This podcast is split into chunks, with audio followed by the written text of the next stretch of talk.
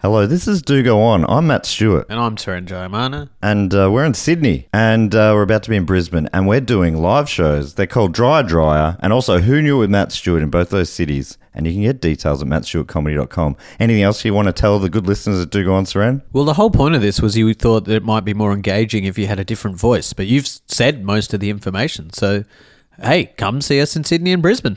Yeah, that was engaging. Hey there, it's Michelle Norris. I'm host of a podcast called Your Mama's Kitchen. When I travel, I'm usually looking for a way to find a taste of home when I'm not at home. And one of the things I love to do when I am at home is entertain. And Airbnb allows me to do that. When I was in California recently, I rented a house that had a great kitchen. And when we were sitting around the table, we're all thinking, we're in someone else's house. Someone could be in all of our homes as well. If you have a home, but you're not always at home, you have an Airbnb. Your home might be worth more than you think. Find out how much at airbnb.com/slash host. Ever catch yourself eating the same flavorless dinner three days in a row? Dreaming of something better? Well, HelloFresh is your guilt free dream come true, baby. It's me, Gigi Palmer. Let's wake up those taste buds with hot, juicy pecan crusted chicken or garlic butter shrimp scampi. Mm. Hello Fresh. Stop dreaming of all the delicious possibilities and dig in at HelloFresh.com. Let's get this dinner party started.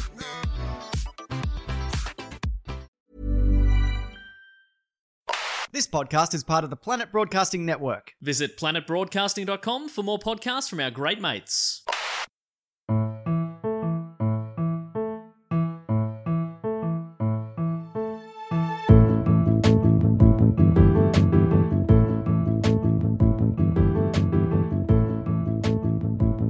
Hello and welcome to another episode of Do Go On. My name is Dave Warnocky, and as always, I'm here with Jess Perkins and Matt Stewart. Hello, Dave. Hello, Matt. Hey, Jess, I'm uh, Matt Stewart. Uh, that is Dave Warnick over there. And Jess, you are Jess Perkins. That's right. Welcome to the show. Welcome to my show, Do Go On. Great to be Hey. part of it. And can I just also say to you, Matt, welcome to my show. Do Oh. go on. Thanks so much for having me on your show, Do Go On. Uh, thanks for having me too, Jess. And Dave, thank you for having us on your show. Do go on. Oh, great. Yeah, thanks for having us here, Dave. See, on Dave. Do Go On. The thing is that Do Go On kind of belongs to all the people, Mm. All three of us. all three of us. Yeah, the people. If The other people, in this room. We're the people. Do go on. Hey, Dave, I'm already hearing new listeners going, What is this all about? Yeah. Can you explain the show for us? Well, I'd love to explain the show for you, but I've had about 250 goes at it and I've never got it right. So a few weeks ago, I put the call out on the show to be like, hey, if there's any um, users out there that'd love to make a 60s style song that explains how the show works, like a sitcom style song, we've had a, a bunch of entries, and uh, this one has come from a dear, dear friend of mine who you might know as Tom Mitchell, former lead singer of Weed Hornet. oh my God. Wait, not Braille Face. No, that's Jordan White from my other band, Playwright. This is even further back than that. Uh, one of my uh, closest friends in the entire world. And he's a big uh, fan of the show. So thank you so much for uh, sending in this song, Tom Mitchell, that explains the show.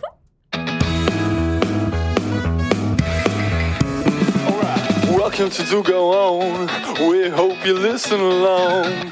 Not just a Dave, but do we're a part as the others banter along. Topics are suggested by a listener. They begin with the question at This is Scar. A shooter, boop, bop, bop, ha, ha, ha. now I get it. now you get it. So Tom's also explained the show, but also explained what Scar is. So thank you so much, Tom. Tom, that is great. That is so, so good. Very much appreciated. He sent that to me, emailed, and said, "Should I send this to the Do Go One email?" And I said, "I'll keep it a surprise." thank you for that absolute gift. It was weird that he, he did confuse uh, Scar for Scat, though. I think that was third generation Scat. Ah, yes, third wave of scatting. Yeah. Yeah. Oh, well, well, still, we don't know what s- scar really, really is. Neither does Tom. We'll never know. so, thank you for that. So, the show is, yeah, we take this as a report on a topic. It is my turn, and this is the last report for the year. Far out. And tell you Bloody what, hell. this year can go suck a Yeah, fuck. 2020, get fuck off. oh, that was pretty good. You had a good time in 2020? Wait, 2020?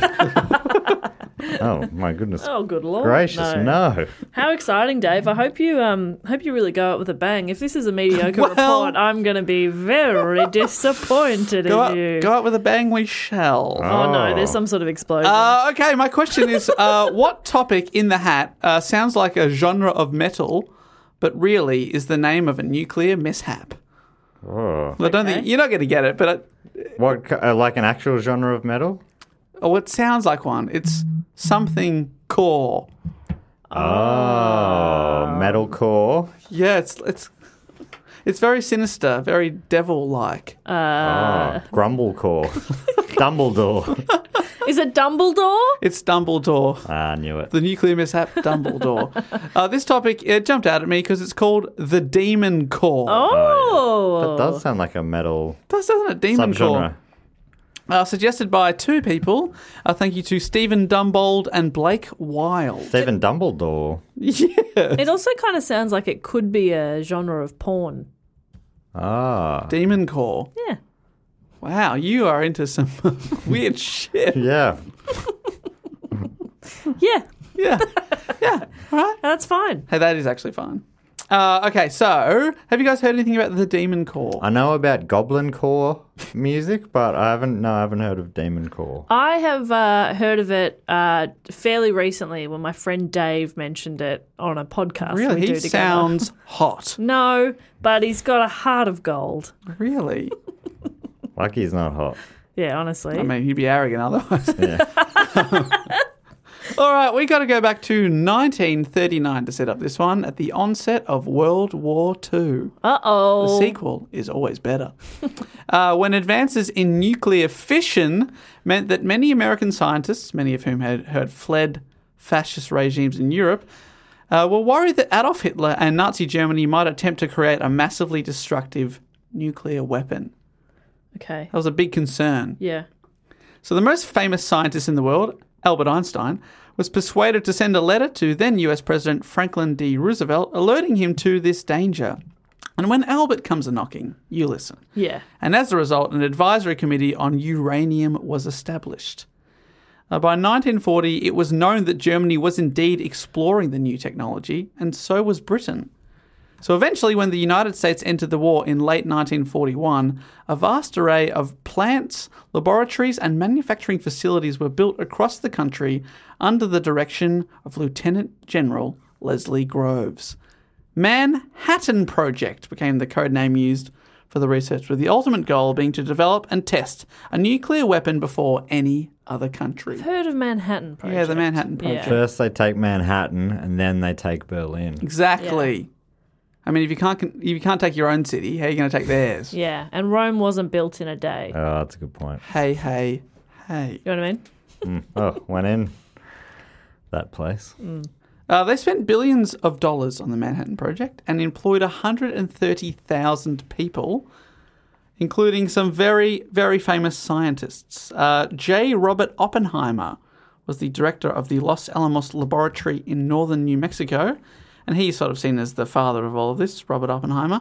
Also working on the project was at least 20 Nobel Prize laureates. Marie Curie, Yes, hanging around. obviously. She's like, anybody need any pel- penicillin? I got some. I got it. I created it. I got it.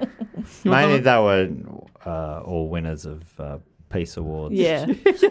Peace and music. Literature. Bring it in there.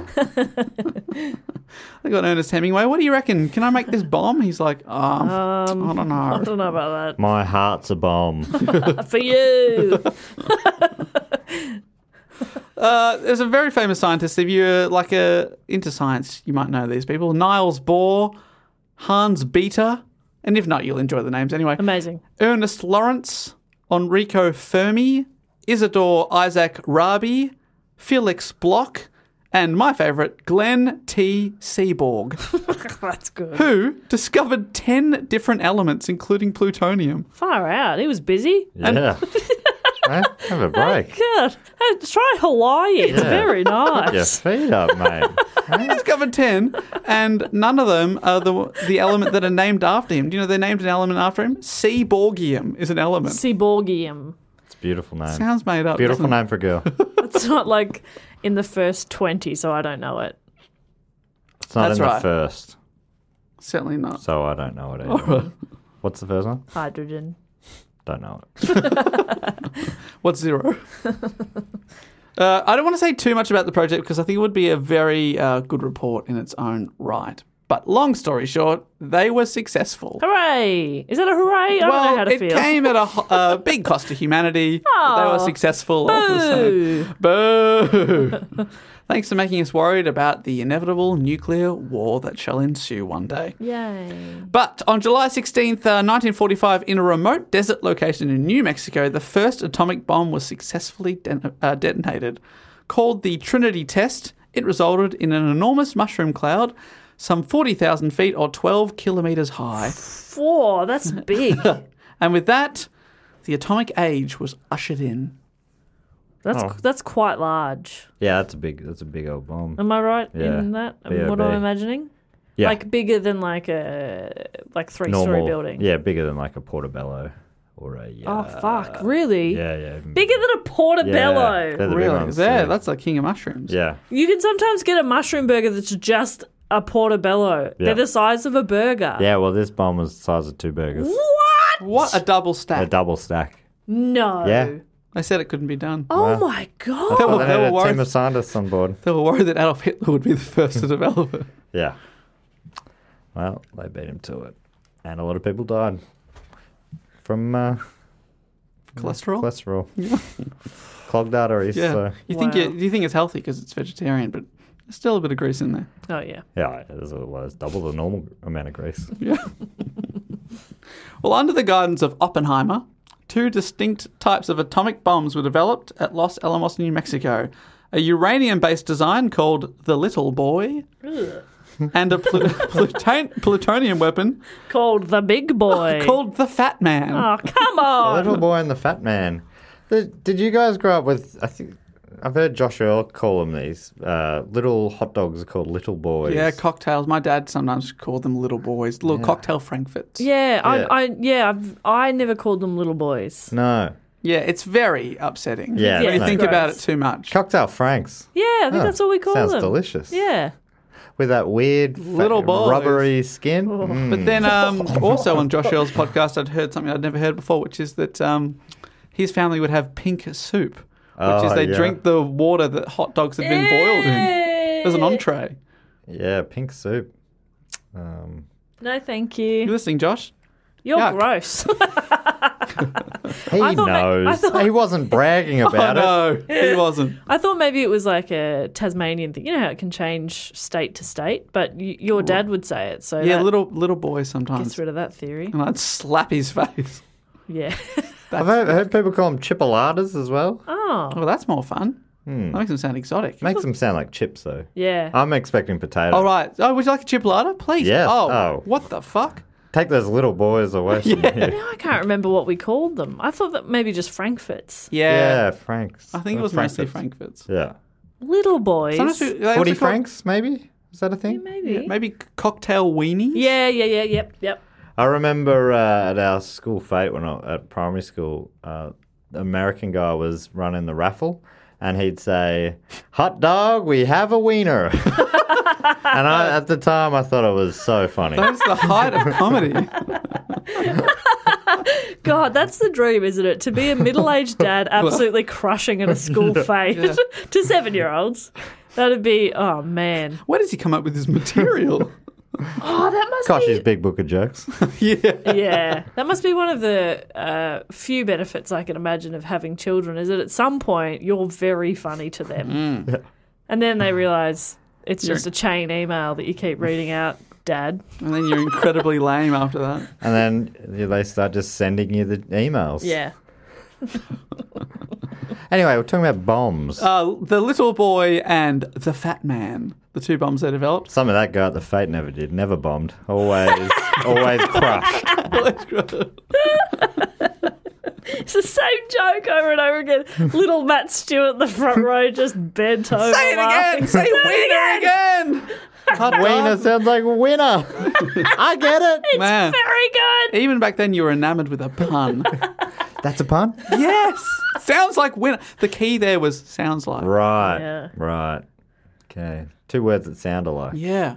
very funny word. And then adding hot dog at the start. because it's a, that's like the same Yeah, as wiener. the That's context. funny. Hot Wiener. dog. I don't know if We that. have a wiener. So it's sort of saying hot dog. We have a. we have a hot dog. Huh, that is good. that is good. Holds up. stuff, yeah. Actually, holds up. All right, so Little Boy and Fat Man, those are the two weapons. It was only a month after the first Trinity test that these two bombs were dropped on Japanese cities. Little Boy was dropped on Hiroshima on uh, the 6th of August 1945, and Fat Man was detonated over the Japanese city of Nagasaki just three days later, causing an incredible amount of destruction. The two bombs killed between 129,000 and 226,000 people, most of whom were civilians. And you cheered this just moments ago, Jess. Did I? Yeah. Oh, Come no. on, Matt, you said hot dog, we have a wiener. So. That's what I was That's a bit- really. Hey, I was trying to lighten the mood. Uh, it is difficult to make any of that funny, but there were plans for a third bomb if Japan didn't surrender. But fortunately for them, they did six days after the bombing of Nagasaki, and also the news that the Soviet Union had, had declared war on them. They weren't uh, happy about that either. And so a recording of Emperor Hirohito surrendering was broadcast to his countrymen, and that was the first time any Japanese emperor had ever been heard addressing the entire country. Isn't that amazing? That's yeah, really fascinating. So they've been in charge for a long time, and uh, but uh, the everyman, you know, peasants and such had never really heard them speak before. Oh, right, at all. I thought it just meant it all at the same time, but they just didn't hear their voice. Yeah, I guess if you didn't, you know, if you weren't in the palace or close Yeah, by, which Yeah. most makes people sense. weren't, you didn't get to hear them. Yeah, that's right. fair. Yeah, Is that what- they didn't podcast or. no. do it like radio. Mixed ads. tapes. if you miss it live, that's it. There's no Really? catch up back then. Wow. Different time. No huh? on, No on on demand. No on demand. Oh, they, oh, they couldn't even stream at all. No. So they were just streaming video of them without audio. Huh. Strange. Yeah, you could watch them talk, but never. Never hear hear, them. Right. Oh, it seems like a. Yeah. Quaint, isn't it? Yeah. Quaint. I Very wouldn't go quaint. back if I, even No, if I God, could. no. I mean, I'd listen and not watch, Yeah. but I would never watch and not listen. I refuse. Yeah. So they didn't need the third bomb. So back at the Los Alamos laboratory in New Mexico, codenamed Project Y, this news meant they could stand down on the third atomic bomb, specifically the plutonium core that would be the heart of the third bomb. This third core was nicknamed Rufus and was a 6.2 kilo or 13.7 pound sphere of refined plutonium and gallium. Basically, from the outside, it looks like a smooth grey metal ball about the size of a softball. Whoa. It's tiny. It's qu- Yeah, it's small. Yeah, so that's Holy the thing shit. that goes bang. Jeez. Oh, thank you, Dave. what? now I know it's what a fu- bomb why- is. But it's something so small could cause like it could destroy an entire city. That's how Yeah. powerful these things are. How? I, I, I don't really understand how they why they had to invent a new one each time. Why didn't they just make multiple little boys? Oh, so they had two different types: is fat little boy and fat man. And uh, now- with the- and uh, why why make a third one then? oh, so the third one was actually similar to fat man. Right.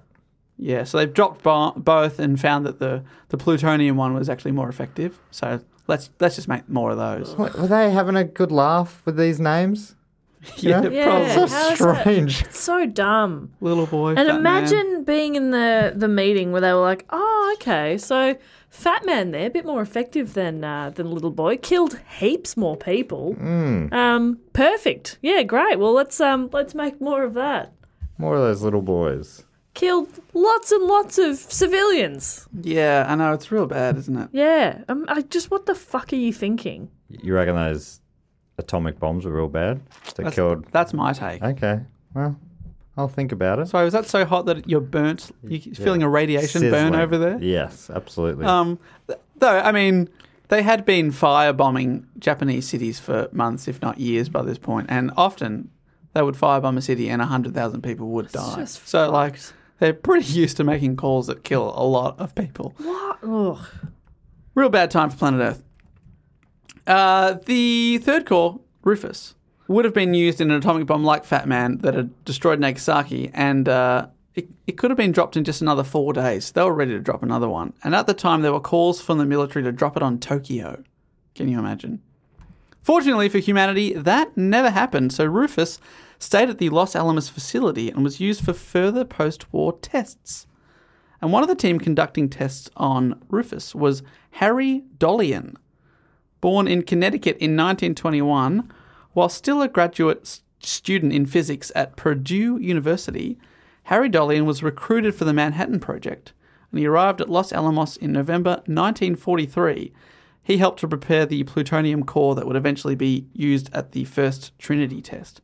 So imagine that. He's like 21, 22, still a student, working with some of these uh, really giants of his field. And I just need to stop for a second and vaguely explain the theory as to how an atomic bomb is meant to work. Oh, I mean, yeah, for any listeners who don't know, Ah, good sure. point. Yeah, I was sure, wondering sure, why sure. you would waste the time doing it, but yeah, Yeah. that makes sense. For It could- people that- who knows who's listening? Uh, I- Children could be could be, could listening. be kids. right. This is for the kids. Yeah, this break is- it down. this is- Explain it to them like they're six year olds. This is a Yeah. kids Good layout. episode. Maybe four year olds. Yeah, there could be four year olds listening. So, it bad. Uh, I should add, this is the theory as I understand it. Uh, I am not a nuclear scientist. In fact, Wait, what? this may shock you, but I'm not a Dave. scientist. I'm not a scientist at all. What? Dave, what the What fuck? the fuck? What? What the, fuck? Sorry for this uh, bombshell. Is that a pun? Apologize for that. Apologize. Uh, and I, I also have to say, the, the people that worked on this are some of the smartest scientists that have ever lived. So, uh, a lot of them also carried the guilt of creating these fucked up weapons, so you can't have it all. So, You can't be a genius and make ethical decisions. yeah, Mm. difficult. Must be hard. Well, That's why being a big old dummy works in my favor. Exactly. How many weapons have you created that could kill 200,000 people in a few minutes? Uh, these. Talking about my fists. Mm. nice. I could punch you to death. You, you could. Oh, I won't, You literally could. but I won't. Okay. Also, you'd probably push me uphill with your legs. Yeah, I could do that. And, uh, to death. Well, up to the top of a hill and then down the Off a other cliff. side. Mm. Yep. There's a cliff. I could push you off a cliff with my legs. Push me into a steep, Don't, steep ravine. Oh, please, don't do it. Okay. Please just beat me to death with your fists. It's much kinder. uh, this is also hard to explain without any diagrams, but there's a bunch of videos on YouTube that explain this in greater detail from experts. So if you find this confusing and are interested at home, just look it up.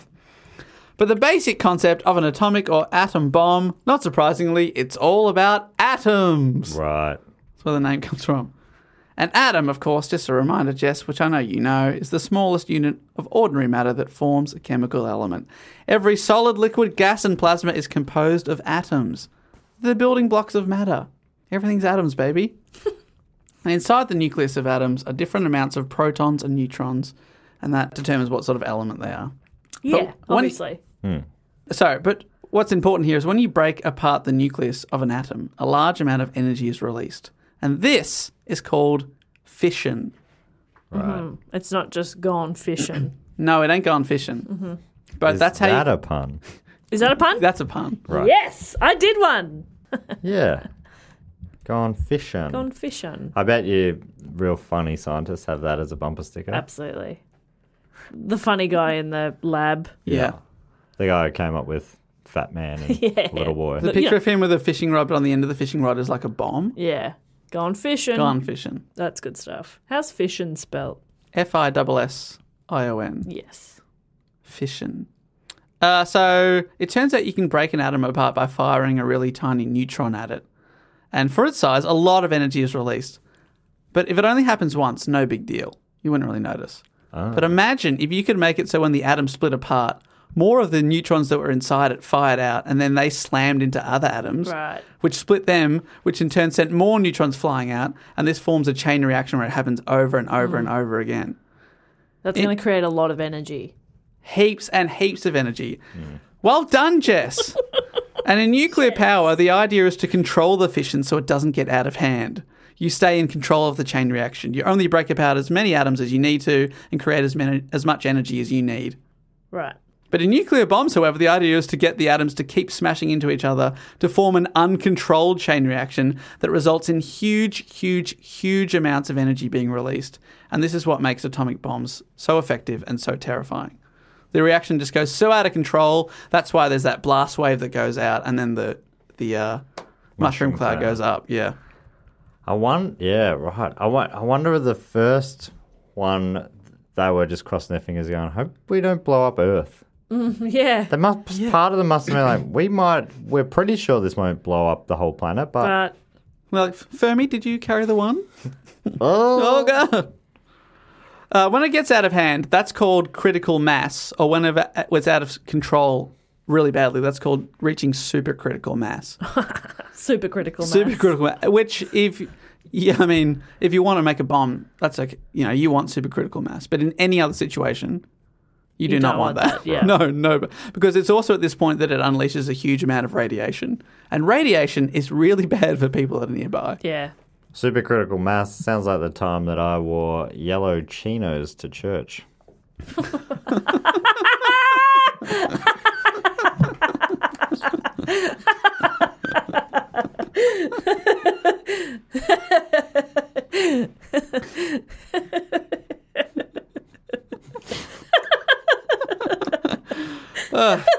At home, just take a second to imagine the regret face. but he always still goes for him, and that's what I love about him. Is that he hates himself every time, but it doesn't stop him. He's going for it. You went for it. You had a It's swing. great. It often stops me. Really? Yeah. God, These imagine, are the ones that get through. imagine Yeah, we could pull down that barrier. Just, like, man, go for free form. it. Say Yeah. whatever you want. This is a safe space. that was great. That was your brain at supercritical mass. Yellow Cheetos to mass. That's funny. that is funny stuff.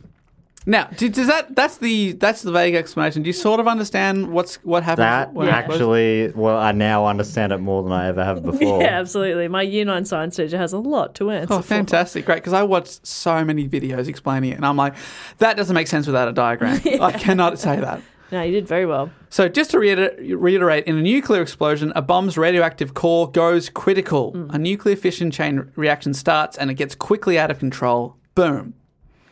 So, the American scientists studying the leftover core Rufus, they wanted a better understanding of the edge where subcritical material, not critical yet, tips into the extremely dangerous and intensely radioactive critical state. They're like, how far can we push it? Yeah, right. Before it's really bad. Yeah, they wanted to push it as far as they could before it unleashed a, bled- a deadly blast of radiation. Right. But I mean, like, if anybody's in the area of the bomb, it's still going to create a deadly blast, Yes. but not radiation. Thank God. Well, it will create both if it goes too far. That's what they're worried Yeah. about. It's a very fine line, as we are about to find out. Do you have? Do you happen to have a, an easy to understand explanation of what radiation is in your pocket? It's like in the microwave. It's ba- it's uh, basically it. it um, Uh-huh. what is it? It is really bad for your body. It's it alters your DNA Right. and destroys your cells. Yeah, I, I sort of get that, like that it's bad, but I don't just don't understand what it is. It's invisible, is it? You can't see it Mm-hmm. No, happening. you can't. Well, so, sometimes you can Right. see reactions of it, but no, you can't really see it. No. Yeah, I just don't really get what is happening exactly. But it's probably the kind of thing that I would need to study for years to understand. Yeah, it's like you know, rays hit you. Yeah. and then it destroys your cells, it destroys your DNA, and um, the more you get, the worse it is. The more you're exposed to. Right. And there is kind of a rule of thumb for if it gets to this level, you're going to die. Right. They can't help you, and it's going to be really nasty as yourself. So you you lose like all, all, uh, all your white blood cells, all that sort of stuff. Which uh, I read that later on there was an accident, and that's how they created bone marrow transplants Ah, because it destroys your marrow. And right. The first ever m- marrow transplant was people that had been exposed to radiation, Wow. so they gave them new bone marrow. There's a silver lining. There you hey? go. Exactly. It's all it's all science. Ah, thank God for this. Uh, now remember how I said that you split atoms by firing neutrons at them. Yes. Well, plutonium naturally sheds its own neutrons, so that they're constantly shedding them. So the team were experimenting with surrounding the core in different materials to see if they could form a shield around it that acted like a mirror that made the neutrons bounce back onto the atom. So the neutrons are flying off it. You put up a mirror around it, it's going to hit back into the atom, which is going to split them, fission. Yeah, right. And it's more efficient because it's you don't have to fire shit at it, it's firing stuff at itself. Right. Yep. So they monitored the state of the core to see how much radiation was giving off depending on what type of material surrounded it. So they were just like using different blocks of stuff. Less than a week after Japan's surrender, and only two days after the date of Rufus's cancelled bombing run, on August 21st, 1945, Harry Dolian, our young 24 year old physicist, returned to the lab after dinner to continue the experiments that he'd been doing. Ah, he's stopping for dinner, is he? Hmm. Well, Where's the work ethic? well, he actually has extreme work ethic because everyone else went home, but he went back to continue on his own, I don't care. He stops for dinner. which was uh, is, which is a breach of safety protocols. Oh, Ah. going Oh, so back he- in. So Yeah. he's a bad boy. He's a bad boy. That's right. Okay. Break for dinner. See you guys later. He just snuck back into the Oh lab. yeah. Okay, I'm back on board. Yeah, he's a bad boy. The only other person in the room was the security guard, Private Robert J. Hemerly, who sat about 10 feet away. The experiment that Dolian was doing involved surrounding the core with bricks made from tungsten carbide, which reflected the neutrons back onto the core to start the reaction. He was adding brick by brick, monitoring it as he edged it closer and closer to going critical. So the more he surrounded it with bricks, the more neutrons were firing back on itself, and the closer it was going He's edging He's he is etching this this atom. before. Yeah, wow. Trying to just take uh, his time. Doesn't want to go too. Yeah, but if you go too early, yeah, he's trying to go real slow. yeah, to create a, a bigger bang. Yeah, exactly. uh, brick by brick, he built up the reflective tungsten walls around the core until his neutron monitoring equipment indicated the plutonium would go supercritical if he added any more. Remember, the idea is to push it as far as you can without going too far, and it's about to go too far. He moved to pull one of the bricks away, but in the process, accidentally dropped the brick directly onto the plutonium core. Uh oh. It immediately went supercritical, which generated a blue light Whoa. and a wave of heat. Whoa. What is that? m- What?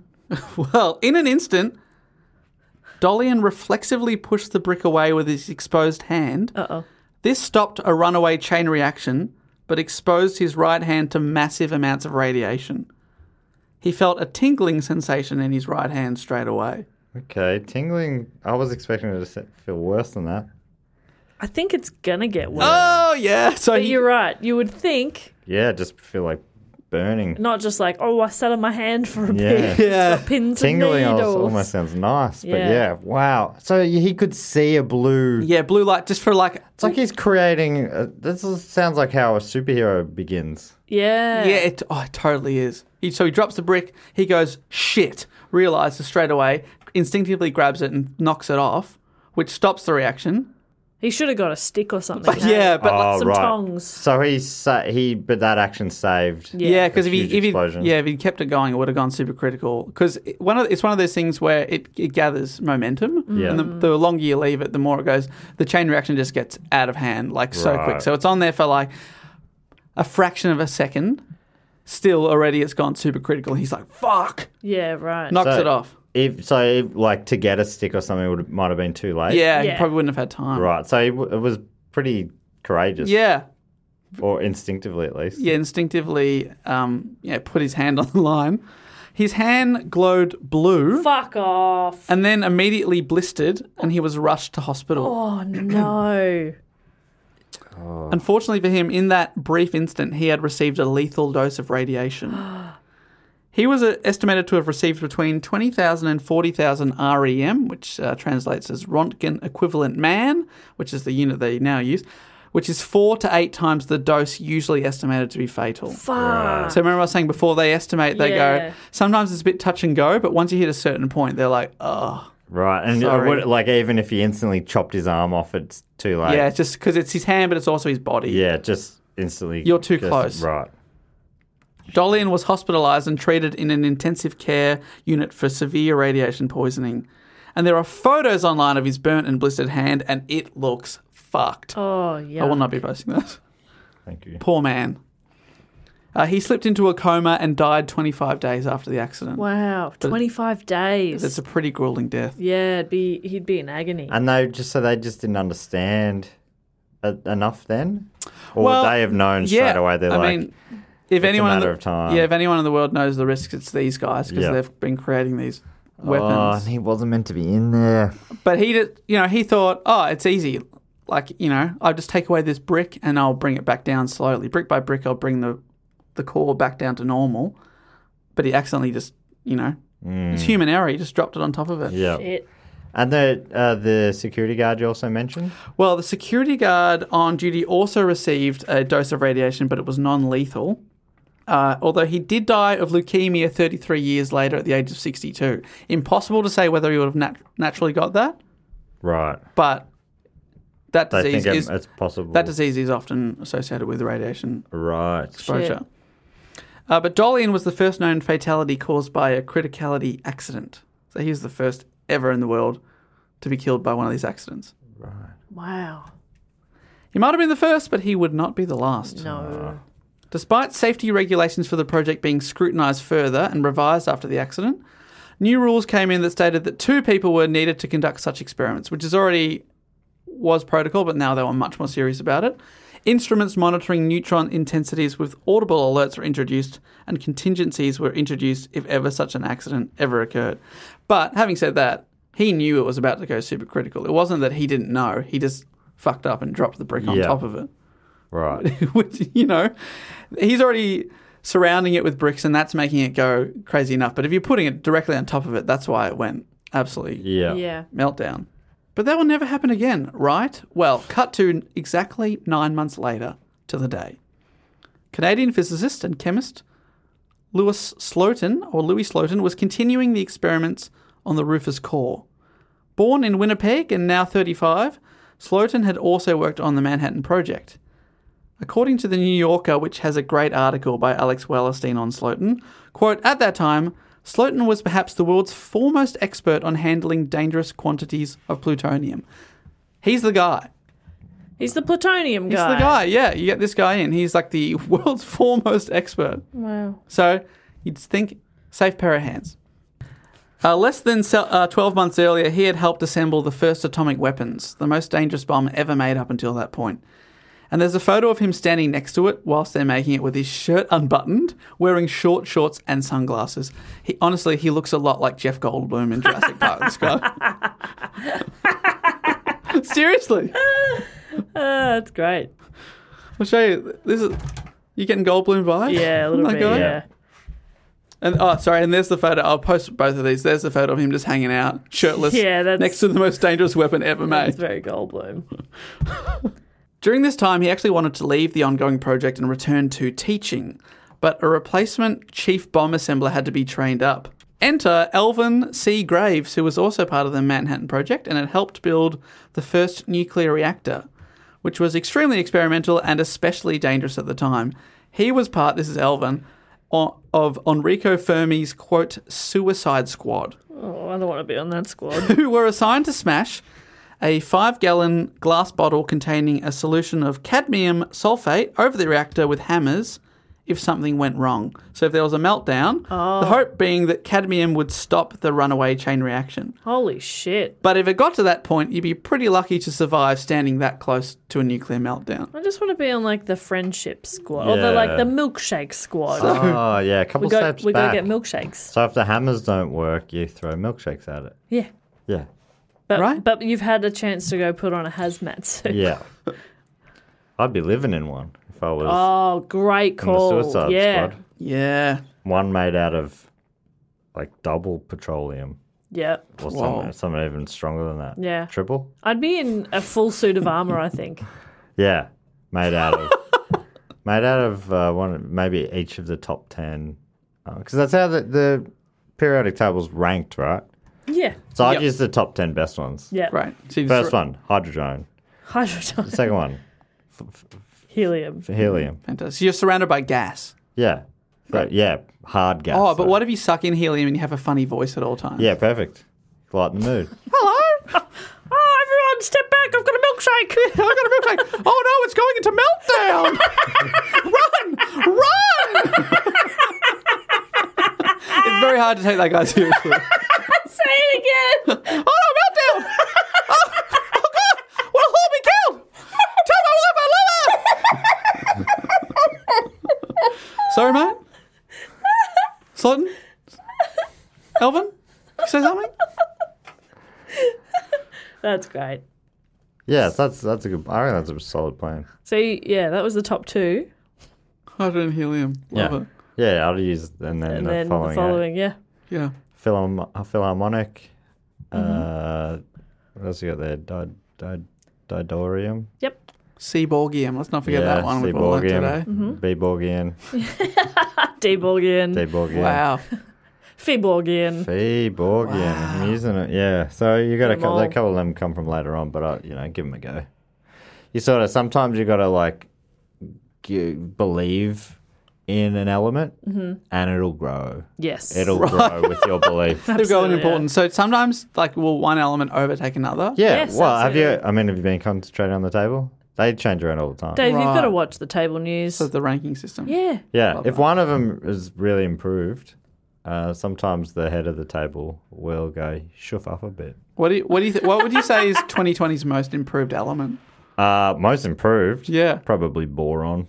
Wow. Yeah, boron's coming up with a bullet. Yeah, it used to be boring. Used to be like laughed at, but now Now it's yeah Had a good- had a hard, real long- good year. look at itself. Big preseason. Been in the gym. yeah, yeah, bulking up and yeah, just Holy having a real crap. body. Looking good. Red hard. Yeah, put on a lot of weight, but mostly muscles. yeah, All muscle, yeah. It's all tone. Yeah. They're actually starting to shed. So that bomb's actually called Muscle Man. Or shred. Is it shred or shed? Shred. Shred. they're actually start, they're in the shred phase. yeah. Yeah. So you can see But some- uranium sheds neutrons. All right. Science facts. Break it down. Thank God we're here to explain Yeah, I science know, to thank these you. dummies that break listen. it down. Honestly, that's what.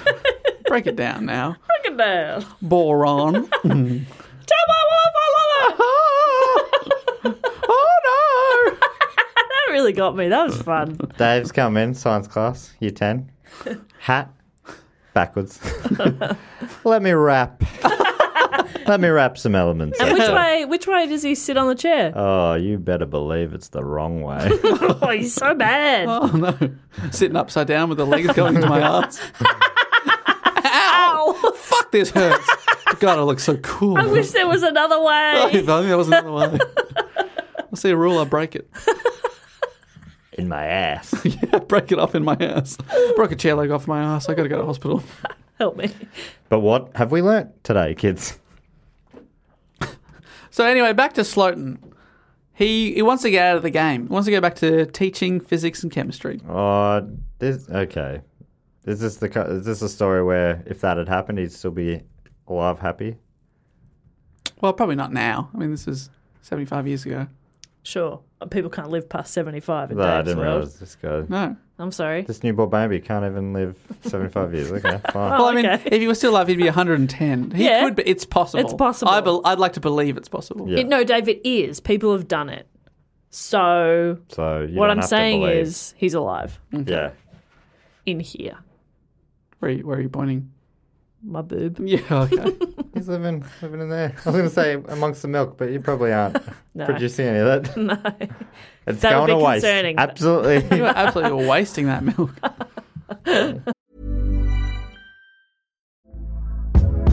Hey there, it's Michelle Norris. I'm host of a podcast called Your Mama's Kitchen. When I travel, I'm usually looking for a way to find a taste of home when I'm not at home. And one of the things I love to do when I am at home is entertain. And Airbnb allows me to do that. When I was in California recently, I rented a house that had a great kitchen. And when we were sitting around the table, we're all thinking, we're in someone else's house. Someone could be in all of our homes as well.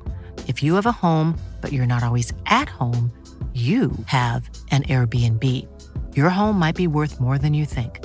Find out how much at airbnb.com/slash host.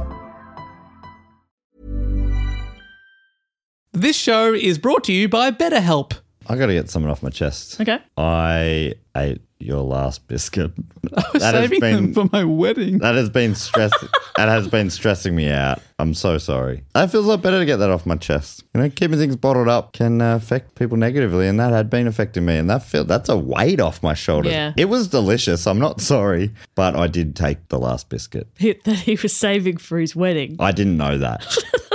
that is upsetting to hear, but I think I'm going to have to get some uh, positive coping skills, learn to set some boundaries. Mhm. Well, maybe you could give BetterHelp a try. It's entirely online, so it's very convenient. It's flexible. You can fit it around your schedule. You just fill out a brief questionnaire and you get matched with a licensed therapist. You too can get it off your chest with BetterHelp. Visit betterhelp.com slash DGO today to get 10% off your first month. That's betterhelp, E H-E-L-P dot com slash D-G-O. So back to Slotin. Uh, Alvin Seagraves is coming in to replace him, and uh, but during this time, Slotin was continuing uh, the work of experimenting to get the core to the point of going critical without it actually going critical. They're still edging this little thing. He had developed his own method of getting it very close to critical, and had also become. Oh no no no no no! oh, oh, whoa, whoa, whoa, whoa, whoa, whoa, whoa, no, no, no, no, no. Tantric edging. whoa, whoa, whoa, whoa, whoa, whoa. I'm gonna need a cold shower. I'm thinking of uh, I'm thinking of dead dogs. okay, that really cools me off. Grandma, grandma. what a nightmare it must be to if you're having to think of stuff that grosses you out. Maggots! Oh, maggots! Can't wait to burn a nut. So a lot of it is actually thinking about gross things. A lot of it's actually quite traumatic. It's uh, it's real hot. Poverty, poverty, poverty. Okay, okay, I'm good. I'm back. So he's continuing to trying to get it to go critical without going critical. He had developed his own method of getting it real close, and he'd become a bit of a showman, known for his bravado. yeah. He was known to wear his trademark blue jeans and cowboy boots whilst carrying out the test. This is the Jeff Goldblum guy. He invited his replacement, Elvin Graves, and some other men to watch the experiment. hmm He made them all also wear cowboy boots. Yeah. Come on, guys. This isn't for safety. It's but fun. We got to look cool. Okay, it's fun. Teamwork. What he would do is he would slowly lower a lid of beryllium that looked. What number is that one, Jess? Four. Number four. A lid of beryllium that looked like a large bowl over the top of the core. This is technically called a tamper. Beryllium reflects neutrons, so the closer it, go- it got to fully covering the core, the more fission occurred. So if you lower it really close to it, the chain reaction's gone crazy in there. But he never wanted to fully enclose the core with the beryllium, for it risked going critical. It's kind of like a chef with a metal cloche covering a fancy meal. He never wanted to fully cover that meal. It's a great. Because you eat with analogy. your eyes. Yeah, Exactly. Thank you. Thought of that myself. yeah. I thought of Tampa, Tampa, Tampa. Simpsons so reference. that's, that's not bad. Uh, so he'd put a little hole in the top of the tamper so he could hold it in one hand, a bit like how you hold a bowling ball. Yeah, okay. So he's holding the outside of the, the, the round bowl, but there's a hole in the top of it, so he puts his thumb in there and he can hold it with one hand. And this is where it gets really dodgy. Between the bottom of the tamper and the outside of the core, he, in the other hand, had a screwdriver. Hmm. In theory, the screwdriver formed a wedge between the tamper and the core's base, so the n- lid never fully closed over the core. So he's holding it in one hand, the, the tamper, and in the other hand, he's jamming a flat head screwdriver so it can never close properly. Got real DIY h- home handyman kind of. Yeah. With a fucking plutonium core. And his thumb Yeah, his thumb's exposed. is is that what you're saying? His thumb's exposed. Yeah, but it's not. It's not going critical, so it's fine. right. He's put a little condom on it, so Oh it's. yeah, They protect from everything. finger gloves. Mm. It is. Yeah, couple of fingers. Sorry. It was a pretty precarious wedge, especially when you're dealing with some of the deadliest shit man has ever discovered. And nine months earlier, it's killed your friend and colleague in a horrible and painful way. Nevertheless, he'd done this experiment many times. Oh dear. This is despite warnings from senior colleagues. Enrico Fermi, who's a giant in their field, often called the architect of the nuclear age, he warned Slotin that he would be, quote, dead within a year if he continued to do such precarious experiments. Yes. The architect's a very cool nickname, by the way. Oh, that is cool, isn't it? Yeah. Do you prefer that or Cobra? The architect. nah, Cobra. You can be the architect. That's great. You're more likely to pull off the architect. yeah, you though. look like an architect. You do not look like a cobra. Exactly. That's why it's such a good code name. Like in a, in a movie, if I was like an arms dealer or something, they'd throughout for the first forty five minutes they'd talk about Yeah. Cobra and they you'd be imagining like this amazing tough badass guy, and then like I'd meet them in Times Square or something, they'd be like, "You're Cobra? Yeah. Hey, how's it going? Hey, hello! I sucked in too much helium. now I sound like Mickey Mouse. Cobra out. Cobra out. Yeah, sure, we'll be able to give you a shipment of M16 rifles. No worries. Toodaloo! I keep them in my mum's garage. Come round after eight so she doesn't see. Yeah, if she sees me, she'll be like, why is this Spanish man coming inside our house with a briefcase full of money? Mum, st- don't worry about it. It's my friend. He doesn't need a cup of tea, mum. Why are you selling M16s to a Spanish man? No. Spanish men need M16s as well. I wouldn't say no to a Spanish man. I see colour nor creed. The only colour I see is green money. Our money isn't green. How confusing that all their Oh, money hundos is the are. same. Yeah, that's right. Okay. I take that back. I've just never seen a hundred dollar bill. That's not something I have in my wallet. Let me tell you. Well, you gotta probably uh, get to do some real business, and then you'll see the real color of money. That's right. You got to do some dodgy cash only jobs. But if I had a fifty and a ten, you put them together, Yeah, sixty. you got sixty. dollars. And then I'm only I'm only forty away. You've got a majority of hundred dollars. Pretty good. Pretty good. So he's been told, mate, you'll be dead if you keep doing this Yeah. shit. But he keeps doing it, and now he's showing people. The screwdriver experiment even got its own nickname. The It was screwdriver experiment. It's even more badass. Oh. It was called, well, maybe not. It was called Tickling the Dragon's Tail. No, that sucks. I hate that. Because it was known as being extremely risky. Wh- One, why would you tickle a dragon's tail? And two, why would you balance your life on a fucking screwdriver? Yeah, it's not a great idea. I, don't- I don't mind it tickling the dragon's It tail. sounds like a euphemism for wanking. well, yeah, that's why it's so good. It works two ways. Multiple entendre.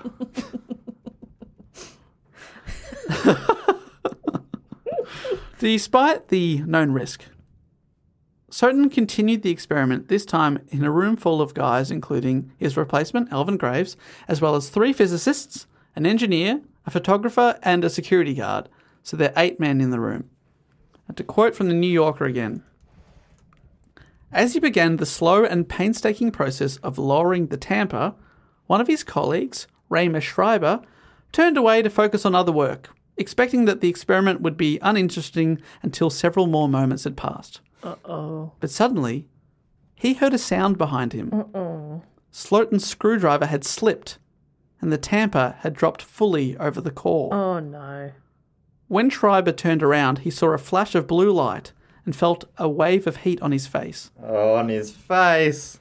A week later, he wrote a report on the mishap, where he wrote, The blue fa- flash was clearly visible in the room, although it, the room, was well illuminated from the windows and possibly the overhead lights. The total duration of the flash could not have been more than a few tenths of a second. Slotin very quickly in flipping the tamper piece off. This was about 3 p.m. So he's balancing the screwdriver, but it's slipped out, and now the cloche has gone Yeah. Right. fully over it, and then it's in split second gone super critical. Right. And yeah, so the guy who had the blue light in his face, he a week later is still not in a coma or anything. No, he was okay. He was far far enough away, Right. But Jeff Goldblum, but Jeff Goldblum, he well, he quickly he realized his mistake straight away. He knocked the two halves apart and stopped the chain reaction from getting even more out of control. Yeah. He then quietly announced to the room, "Well, that does it." He knew it was really bad. The security guard watching on, who had no idea what the purpose of the experiment was because he was not a scientist, he saw the blue light and was suitably freaked out and he ran to get help. Because you would, you'd be like, what the fuck? Yeah. That that's probably not good. That's never happened before and they never looked this scared. I better Yeah. go get help. None of them are cheering, so I'm No. guessing that's not what they were Yeah. aiming for. Did you want to see the blue light? Should my face be on fire? uh, later calculations put the total number of fission reactions, which is when the atom splits, in those tenths of a second at three quadrillion. that's a lot. That's heaps. So that's three quadrillion atoms smashing into each other. which sounds like so many, but that is still a million times smaller than the first atomic bomb. Holy shit. Three quadrillion times a million. But it was enough to send out a significant burst of deadly radioactivity. Oh no. As an ambulance was called and the rest of the lab was evacuated, those still in the room tried to calculate how much radiation they'd been exposed to, quickly trying to work out who lives and who dies. That's a fun I game know. amongst friends. Slotin, the one who'd uh, slipped the screwdriver, made a sketch of where everyone had been standing at the moment of criticality. In his calculations, he tried to use a radiation detector on various items that had been near the core around the room. Right. He tested a, a brush, an empty Coca Cola bottle, a hammer, and a measuring tape. Sadly, the detector itself had also been exposed and contaminated so much that it didn't actually give accurate readings. Wow. And he he's in there going, he's basically going, who in here did I kill? Yeah. He's like, I. He's like, probably me. yeah, Yeah. I'm Who probably else? gone, but ha- how far away was everyone else? Ugh. A- again from the New Yorker, quote, Slotin instructed one of his colleagues to lay radioactivity detecting film batches around the area, which required the scientists to go dangerously close to the still overheated core. The errand resulted in no useful data and was mentioned in a later report as evidence that, after an exposure of this magnitude, human beings are in no condition for rational behavior. So he's like the plutonium expert of plutonium experts, and this has happened, and he's told a guy to set up an experiment that will give no data and made him go close to this thing that's still Right. sh- uh, sh- putting out radiation. Oh, Shit. All those in the room were taken to hospital, and Soton vomited several times, but by the next morning, it stopped. He seemed generally in pretty good health, but his left hand, the one that had been closest to the core, was tingling and became increasingly painful. Both of, hi- both of his hands began to blister. Oh. His whole dose was around 2100 REM or REM of neutrons, gamma rays, and X rays. 500 REM is usually fatal for humans, so he had four times that. Wow. His parents were flown out to see him in hospital. His white blood cell count dropped, his temperature and pulse were all over the place, and an examining physician noted internal radiation burns that he described as three dimensional sunburn. Oh, don't really know what that means. but- Oh, he's Ah, Doesn't cooked, sound he good. cooked his organs. yeah. Oh yeah, that's fucking incredible. Yeah. That's something you can't see Mm. or you know, like I that know. can impact a human that way. Yeah, just It's it is like fascinating. you know putting yourself in the microwave at a really high temperature real, real quick. Oh. Eventually, he sank into a coma and died ni- nine days after the exposure, dying in the same hospital room as his friend and colleague Harry Dolian had. What was Dolian's exposure? Was it similar or was it more? It was, uh, s- I think it was similar, but he died tw- after 25 yeah. days. I sorry, I couldn't remember the number for him. He'd had a lot more actually. I'm just looking up here. He'd had 20 to 40,000. But for Yeah. whatever reason, maybe it was his position over the core because um, Soten was standing right over the top of it. Mm. It really fucked him up. Yep. So that's interesting, isn't it? Yeah. Yeah, he was. His body was shipped back to Winnipeg, where it was buried in a sealed casket, probably still radioactive. And he was Oh. he was 35 years old, not very old at all. I didn't even think of that. Yeah. Yeah, the nearest person to Soten, uh, Slotin during the experiment was the man that was to replace him, Elvin C. Graves. He'd been watching over Slotin's shoulder and was thus partially shielded by him, receiving a high but ultimately non lethal radiation dose.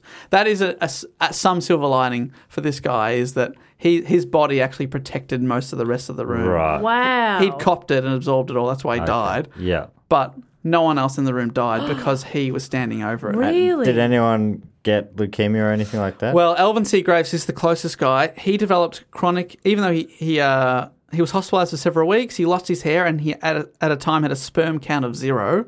wow, that's So low. it's uh, yeah. At a time, so they came back.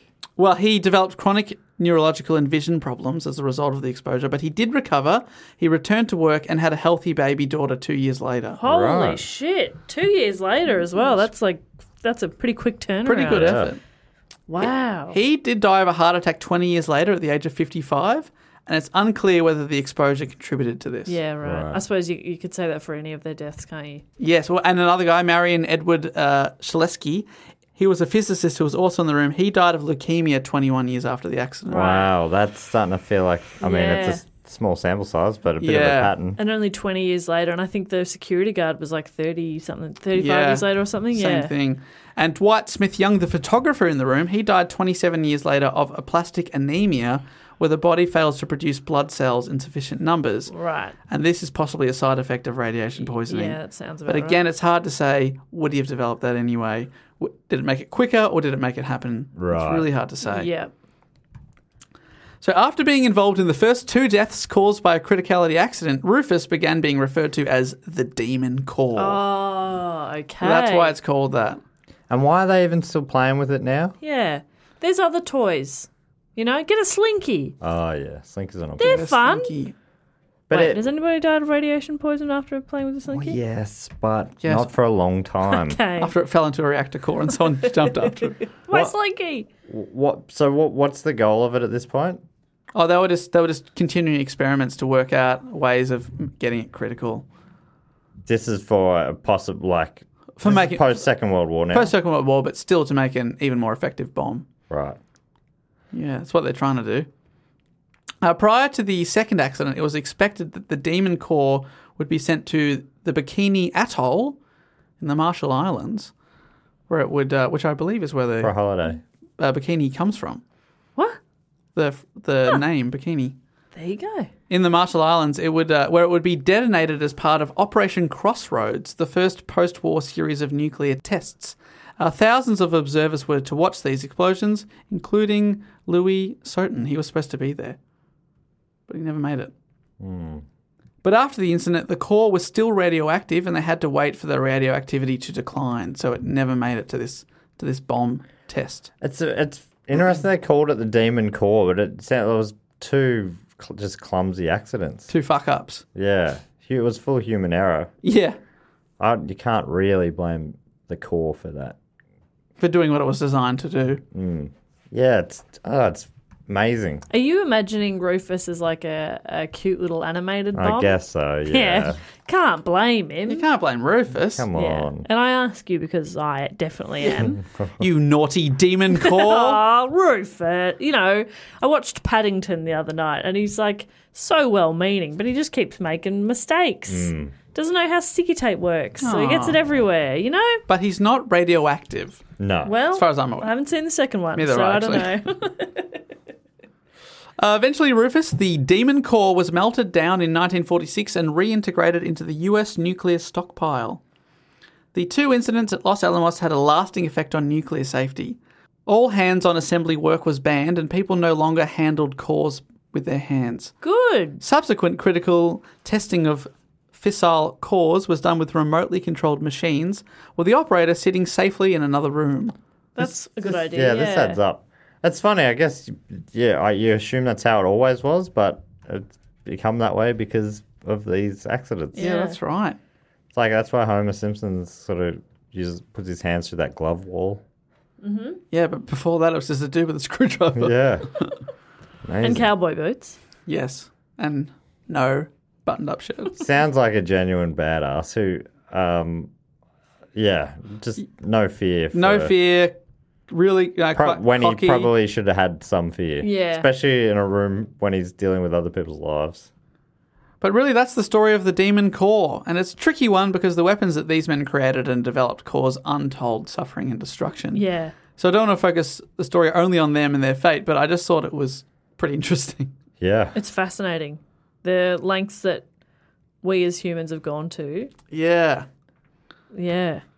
And I suppose that they argue, well, if the others, had, if the enemy had gotten it first, they would have used it on us. So that's why we had to beat them, or whatever. But a lot of them did go on to regret, um, Yeah. to regret making it. And even Robert Oppenheimer, the head of everything, he later uh, opposed them making hydrogen bombs, which are even more dangerous. Yeah, and wow. got blacklisted by the government because he Whoa. went, "You, we shouldn't be experimenting with this shit anymore." Right. Um, uh, in eight- 1989, the film Fat Man and Little Boy, that follows the Manhattan Project, uh, features a character based on Dolly and, and Soton, played by John Cusack. Ah. And uh, he does the screwdriver experiment and it fucks up, and it's a really tense scene. You can watch it on YouTube. No thanks. Yeah. I'll just watch Paddington too. Yeah. But I'll take your word for it. Yeah, so. Wow. But he, yeah, he's like an amalgamation of the two characters. Dave, that was a very interesting report that even I, an idiot, could follow. I'm glad that it was because, you know. Because as you know is- you work with an idiot. Well, as is often the way when you're doing the research or whatever, I've watched these videos and things like that. I want to make it so it's easy for people that haven't seen that to understand. Yeah. But also, not boring as shit. yeah, it's a fine line. Much like getting the so edging something to supercritical. it's a that's fine right. line. And can I just say that um, we started the year, the first episode was uh, the eruption of Mount St. Helens, Oh, a disaster. yeah. And we finished the year with yet another disaster episode. Ah, it seems very fitting for 2020. Well done. Dave. totally. We should have seen the signs. uh, well, that brings us to everyone's favourite section of the show, the fact quote or question section, which I think has a little jingle. Fact, quote, or question. I always remembers the ding. Now, to get involved in this, you can go to dugonpod.com, uh, do, or do- uh, patreon.com slash dugonpod, and sign up on the Sydney Schoenberg Deluxe Memorial Edition package level, rest in peace, and then you get to give us a fact, a quote, or a question. You also get to give yourself a title. Uh, there's also all sorts of other uh, rewards that are up for grabs, bonus episodes. We do three a month uh, voting rights on topics. Did people the people vote on this one, Dave? Or is this a This was a vote. This was a uh, a very close vote. I put up three topics to finish the year, and it was uh, for our deluxe package. the Sydney Scheinberg Sydney level? Scheinberg voters, and yeah, this one just by a couple of votes. Ooh.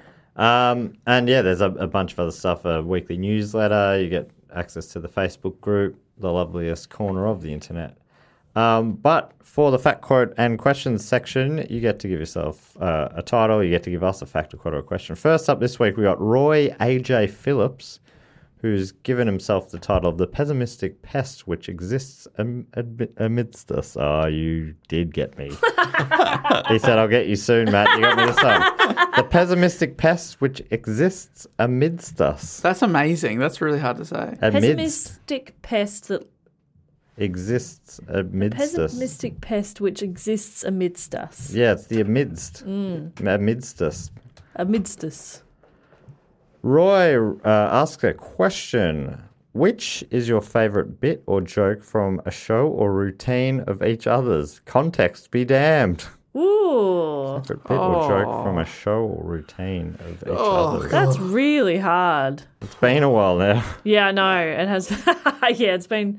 It's been. Uh, Um, Dave, what's Dave's bit about? Uh, especially for Dave. Was your last gig in Koh Samui?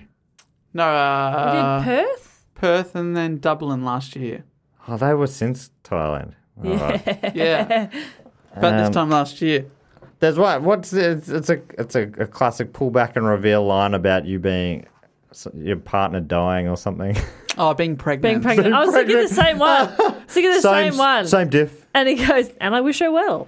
I Yeah, wish yeah. her well. That's, uh, That's a very good Thanks bit. so much. That's often an opening bit I have. It's a good bit. People go, wow, didn't expect him to say that. Yeah, that- I think that's that's the part of it. Is like, whoa, Dave. It's like well, That's it's kinda pretty fucked. brutal, yeah. um, And Bob, Bob, I mean, she's got so many great bits. Obviously, uh, the classic, uh, the the uh, the rapper bit, the classic bit, the list bit. Mm. Yeah, your list bit is so good. That's it's- such a great it's- joke. It's fun to do, so I like it.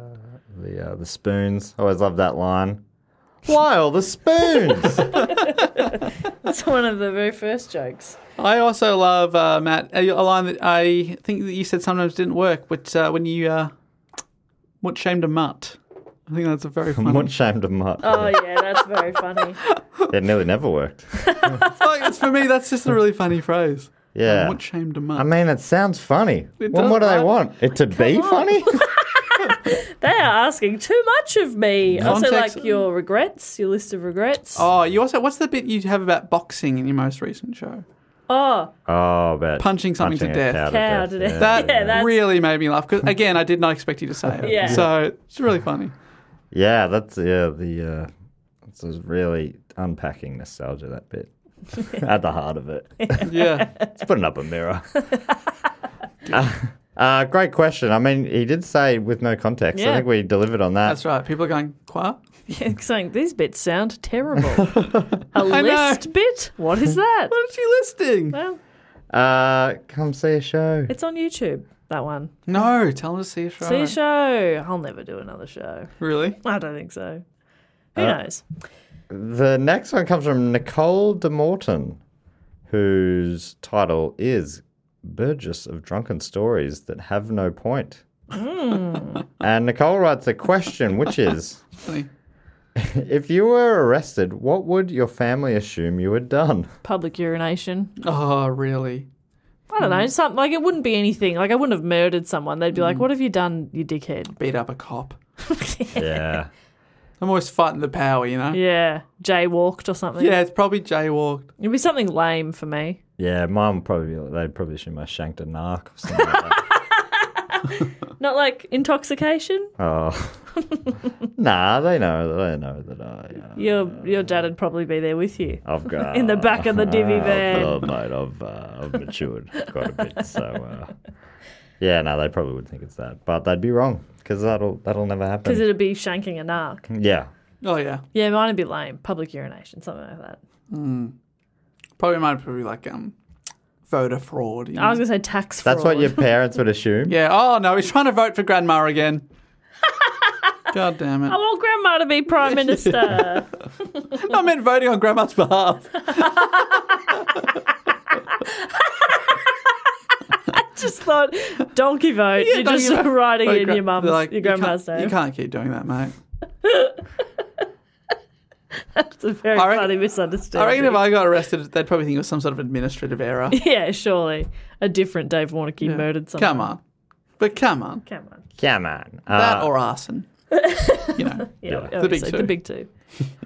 Great question, Nicole. Um, next one comes from Kelly Clark, who is the phenomenal phenomenologist. Phenomenologist. You were so close. That to was nail- it. You were Yeah. gonna. I nail bailed on it. You were so. I was like, he's You nailed had it. You had the it. phenomenal phenomenologist. And Nailed it. Kelly is offered a fact, and that fact is a Krishmishy fact, which is, I Oh. think, Krishmish wasn't too long, it was only a week or so ago. That's right. We're still in the Christmas vibe. The tree is still definitely up. yeah, tree Big time. Oh, not mine. I, I'd throw it out the front door.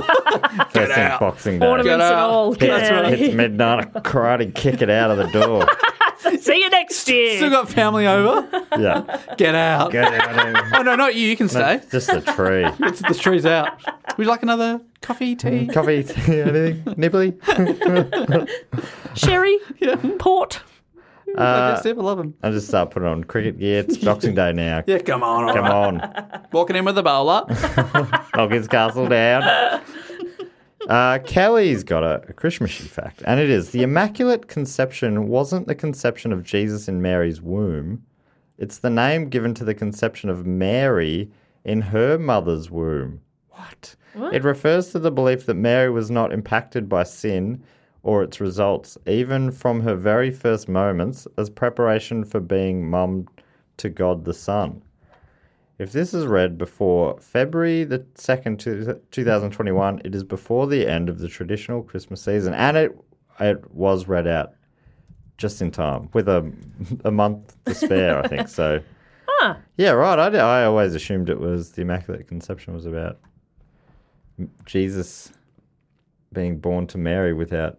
Yeah, without Joseph's help. I always, Yeah. I always assumed it was the the Madonna best of. So Oh, the Immaculate Collection. yeah, it's a bit of pun work there. Thanks, Madge. Great work. Great work. Thanks, Madge. uh, thank you very much, Kelly. And finally, Thomas Doppelreiter writes, or first he's titled himself the official quiz master of the Do Go on Patreon's Facebook group. And you are the master of it. And Thomas has given us a fact as well. His fact is As I heard you talking about the Flaming Lips on the Krishmish episode, did you know that they released an album in 1997, Zarika, that is four albums and is supposed to be played on four different systems at the same time? it is possible to listen for. Uh, to each of them separately, but it really comes together if you listen to all of them at the same time. according to No Wayne Coyne. way. Yeah, and so I remember this coming out. I've no- I don't think I've ever listened to it, but um, so you- back when it came out, you need four CD players, Wow. and then every time because you're pressing play on all of them, Yeah. or even if four people are, it'll be slightly different every listen because they'll you'll never nail the the same Wow. play order, even if it's microseconds off. Yeah, it was an interesting idea. I remember it got a bit of a hype at the time or maybe afterwards. I I don't think I'd heard of him until the 2000s, but yeah, it's a that's a fun a fun fact. I don't think I'd even have enough channels to play that on radio, four tracks at once. Yeah, right. I wonder if they ever did uh, play it on Triple J. That, That's where it would have been played, if anywhere, probably. That's interesting. That's, a great fact. I didn't know about that. I'd like to give it a listen. Mm. So that's all the fact quotes and questions for this week. We also like to thank a few of our uh, other Patreon supporters. And Jess, you normally come up with a little game to play with the names. Um, what kind of footwear they are wearing in a very dangerous situation? Yeah, okay. I like it. I panicked, but that was He's all right. wearing uh, cowboy boots whilst uh, irradiating his whole body. Yeah. All right. Well, uh, firstly, if I may, I'd love to thank from West Drayton in Great Britain, Keir Beals. Oh, Keir Beals, obviously wearing Walking 10 feet off a Beal, wearing slippers. slippers. What's a Beal? I don't know. It's a line in like, uh, this one hit wonder song from, I don't know, maybe the 70s or something called uh, Walking in Memphis. Oh, Walking 16 feet off a beal. I don't know what Ah. it means. I've never. I know the song. I think. Yeah. Walking, walking in Memphis? Is that, a, is that right? Do you even feel the way I feel? I don't know. How do you feel? Oh, no. it's going to be. The first line's put on my blue suede shoes. That's got to be what she's wearing. Ah, blue yeah, shade fair. led shoes. uh, um, was walking with my feet 10 feet off a Beal. Huh. Beal with capitalized B. Maybe it's just like another word for street or something. Anyway, we've got sidetracked here. Beal, definition, uh, bail. That's a different word. You suck. All right, let's see. Important to get this down. Dorothea. It's a British s- schoolmistress. I don't think. No. Well, I don't. I don't think that is correct. Definitely worth taking the time to get to this. No, all right, I don't know. Anyway, I I have a feeling it might be a street or something like that. But um, yes, It's something you can walk on. Keir Beale. Sorry, Keir. Sorry. Uh, great name, Keir, as well. I don't think I've ever heard of a Keir before. K E I R. I like that. Yeah, nice one. Uh, I hope you enjoy wearing your blue suede shoes while doing something dangerously. And I'd also love for, to thank from Horsham in England, Chris Steer. Flippers. Chris Fleer. And is- what are they doing? Flip flopping. Yeah. Oh, what are they trying to do? Sorry, they are trying to.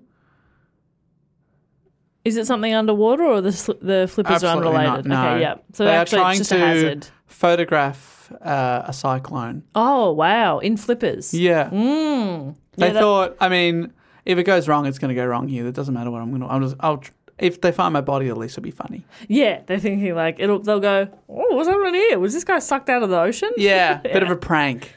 prank. Pranked ya with my dead body. I, I just looked up Keir. It's, I think it's pronounced Keir. Keir. And it's a Gaelic word meaning dusky, dark haired, dark skinned, swarthy. Keir. Keir. Uh, There you go. and um, not far off that name is Kieran Darcy from Birmingham in Great Britain. Kieran Darcy is wearing UGG boots. Oh, I love me Uggs.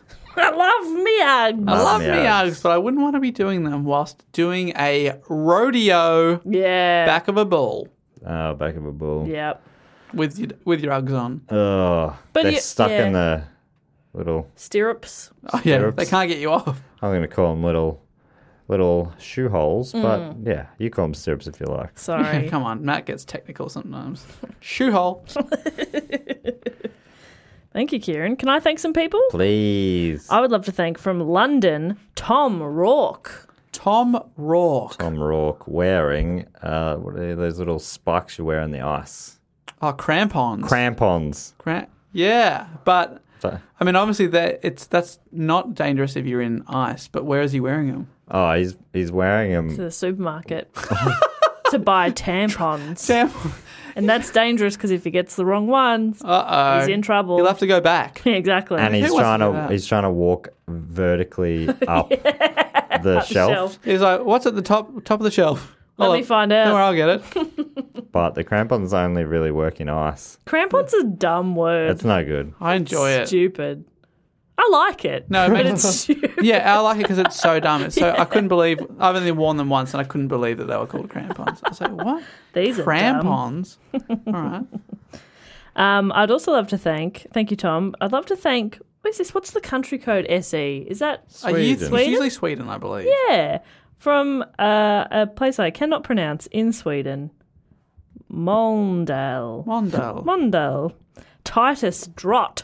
Titus Drott, a fantastic name. and Titus is wearing tissue boxes on my feet. and get these tissue boxes off my feet. And what's he doing with the tissue boxes? What's he doing on yeah. there? He is trying to light a cigarette in the middle of a petrol station. Oh no, Titus! Titus, stop it. You're wearing flammable shoes. I know, just wait. Just wait. Drive away from Come the on. petrol station. No, he's- he hasn't even driven there. He's walked there oh my in god! tissue boxes. Oh dear me! Just got the craving. He's having a bad day. I think. Mölndal is just south of Gothenburg in Sweden on the west coast, and the name comes from uh, basically Mills Valley, Oh. Valley of Mills. Cool. Yeah, Nice. That sounds picturesque. Yeah. yeah, it is. Look at that little spot, Oh, gorgeous. huh? Beautiful. Thanks so much, Titus. Uh, and I'd, finally, for me, I'd love to thank from Coventry, Great Britain. I'd love to thank Poppy Freeman Quidern. I like the name Poppy. I like Poppy's the name Poppy great. too. It's cute. Poppy was on a short list of uh, of puppy names. If we Poppy the had, If puppy. we got a girl. Poppy's a little sloppy. he never washed his hands. Great, great Poppy line. Well, it's not, probably not a great one for Poppy. Might not enjoy that one so much, but great Seinfeld line.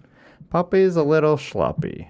I'm sure- I'm sure that Like act. kneading that dough. Yeah, oh, I'm sure that actor's now on Cameo, not washing his hands Yeah. and giving you a shout out.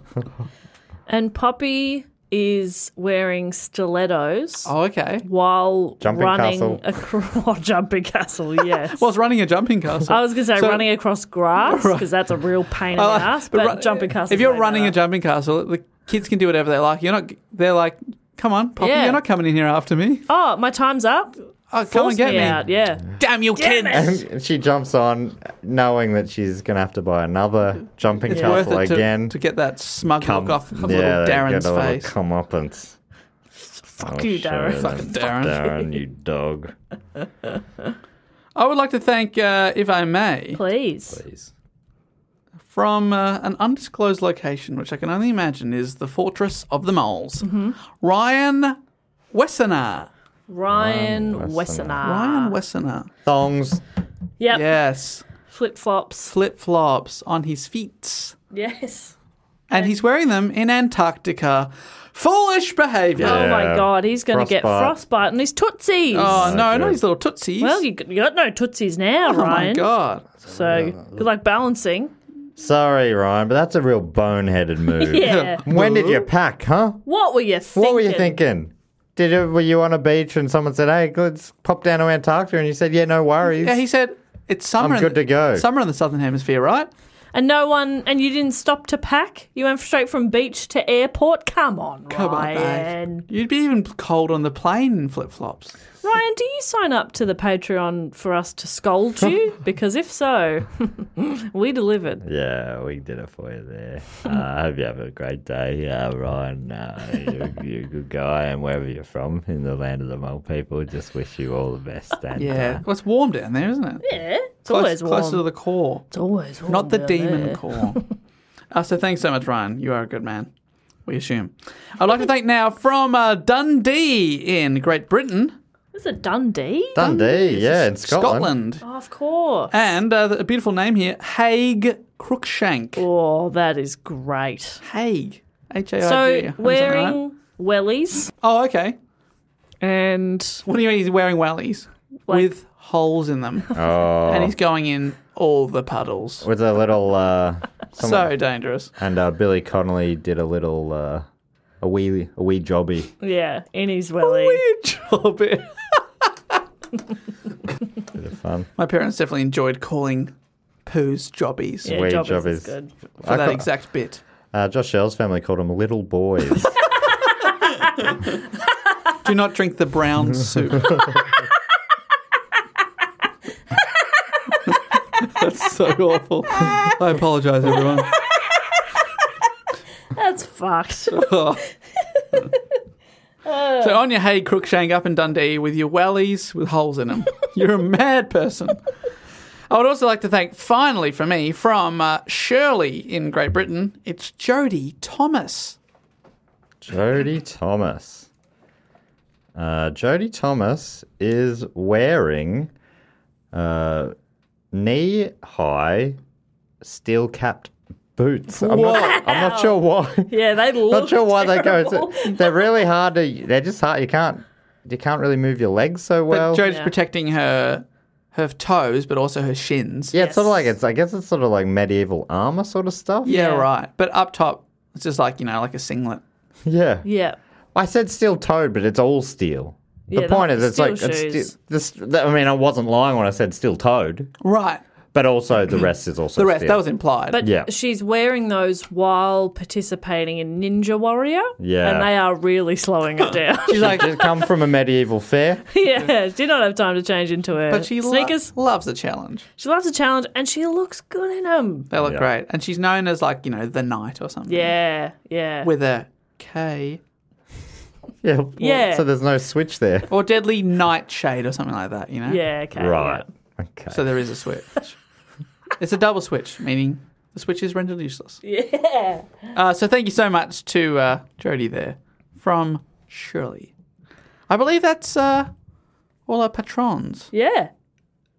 Can't believe we did it, but we did. So thanks to everyone. That's Jody, Haig, Ryan, Poppy, Titus, Tom, Kieran, Chris, and Kier. So many great names. I can't believe how they keep delivering. Ugh. It Is it like the on- only people with great names are allowed in? Is there a rule I or think something? so, yeah. We're kind of. We should open it up to everyone. yeah, let in the Johns But and really, the Waynes. We are bad business people. And the John Wayne. And the John Waynes. Wow. Who's And the from- Wayne Johns. Wayne John. Wayne Dwayne Johnson. the Rock Johnson. Let him in, I Wayne say. the Durock Johnson. Where do you put the D again? Excuse me. Ah, a little play there. Um, so that brings us to the end of the episode almost. No, it doesn't, because we have to do Oh, yes. the triptych. Let's have a look. Who is welcome to the triptych club? The way this works is if you're uh, signed up on the shout out level for three years straight, you get a shout out once, and then again when you hit three years, you get in, inducted into the triptych club. I'm losing it. You get it once. I'm We're losing nearly, it. nearly done for the year. Come on, hold it. um, come on. Um, I now the way this works is I'm standing at the door. I got the I got the guest list. I got the velvet rope. I'm going to lift it. I'm going to welcome you in. Then Dave will hype you up. He's your hype man. And Jess is Dave's hype man. So Jess will hype Dave's hype. Mm-hmm. Yes. But once you're in, Jess has also provided some uh, hors d'oeuvres, some cocktails. What do we got? Well, you best believe we've got little boys. Little boys. Oh, yeah. And surely we've got the a cocktail called Tickle the Dragon's cocktail. yes, we do. and we also have another cocktail called the pink soup. Oh, Oh, yeah. delicious. And it's vodka and uh, and- pink Uh, and pink. and little boy Juice. Juice. It's gross. The hot dog flavored water. Fred Durst would love it. Oh, yeah. And Dave, you've booked a band, have you? Certainly have. Um, small and humble. It's Shakira Whoa. Yes. shaking it, you know. She had that song from La, la, la, la, Zootopia. la, la. yeah. that's a good song. That was a good impression. Thank you. Again, Wasn't one more bad, time, one more actually. time. No, I'm not doing No, it again. come Now, now on. I'm shy. Now I'm shining a light on it. That was so good. Now I'm shy. That was so good. All right, so there are two inductees this week into the Triptych All Club. Oh, right, Dave, you can do this. Oh. Two. Two. Okay. Firstly, I'd love to welcome into the club from Uritzfield in Austria. It is Thomas Hinteregger. Oh, things just got interesting around here. Yes. Woo. Yes. And I'd also love to welcome in from Bloomington in Indiana in the United States, Andrew Frank. I mean, how can I deal with that? Yeah. Um, F R A N C Z Y K. Let me just say, things just got. Bl- Frantic. Ooh, things just got a little frantic. Or alternatively, In my i- if that's pantsick. yes, that's great. Or alternatively, if we're saying that wrong, uh, things just got a little blooming. To no, I've lost it. I can't remember what I was going to say there. Okay. where, was, where were they from again? Bloomington, Indiana. I was gonna what's I was gonna do a pun on Bloomington. Thi- I was gonna say things just got blooming interestingly around here. That's the backup. Yeah. Okay. In case Okay. we've said the name wrong, so sorry. But Welcome in. fantastic work. Enjoy uh, Shakira while you're sipping on a little uh, Pink Boy or whatever that thing was we said before. we can't that call it a pink boy. no, what is it? Little boy. Little boy. Little boys, Pink. pink, soup, Pink and soup. tickling the dragons cocktail. Okay, so that brings us to the end of the episode. Uh, if you want to find us, where do go on across all social media? Do go on pod, even That's more right. At accurately. Do Go On Pod. And tell you what, this is the last episode of the year, but things never stop here at Do Go On HQ because we will be back bigger, badder, better than ever in 2021 next week. Yes, we will. We never take a break. That's right. Much to our own detriment. Exactly. we are tired. you are killing us. But you love content, so We love the content. You love it. And we love Shakira. Shakira, Shakira. Uh, so thank you so much for another year of Do Go On. We appreciate you uh, supporting the show, and you can do so by telling a friend about it, posting on social media, giving us a review, or heading to Patreon and uh, chucking in a couple of shekels uh, in exchange for bonus episodes, voting privileges, all sorts of things. That's at patreon.com slash do go on pod. But until next year, let me say thank you so much for listening. And until then, goodbye! Later. Bye. Sucker fuck 2020. Whoa. Too far? nah, just enough. This podcast is part of the Planet Broadcasting Network. Visit planetbroadcasting.com for more podcasts from our great mates. I mean, if you want, it's, it's up to you. Ever catch yourself eating the same flavorless dinner three days in a row? Dreaming of something better? Well, HelloFresh is your guilt free dream come true, baby. It's me, Gigi Palmer. Let's wake up those taste buds with hot, juicy pecan crusted chicken or garlic butter shrimp scampi. Mm. Hello Fresh. Stop dreaming of all the delicious possibilities and dig in at HelloFresh.com. Let's get this dinner party started. Planning for your next trip?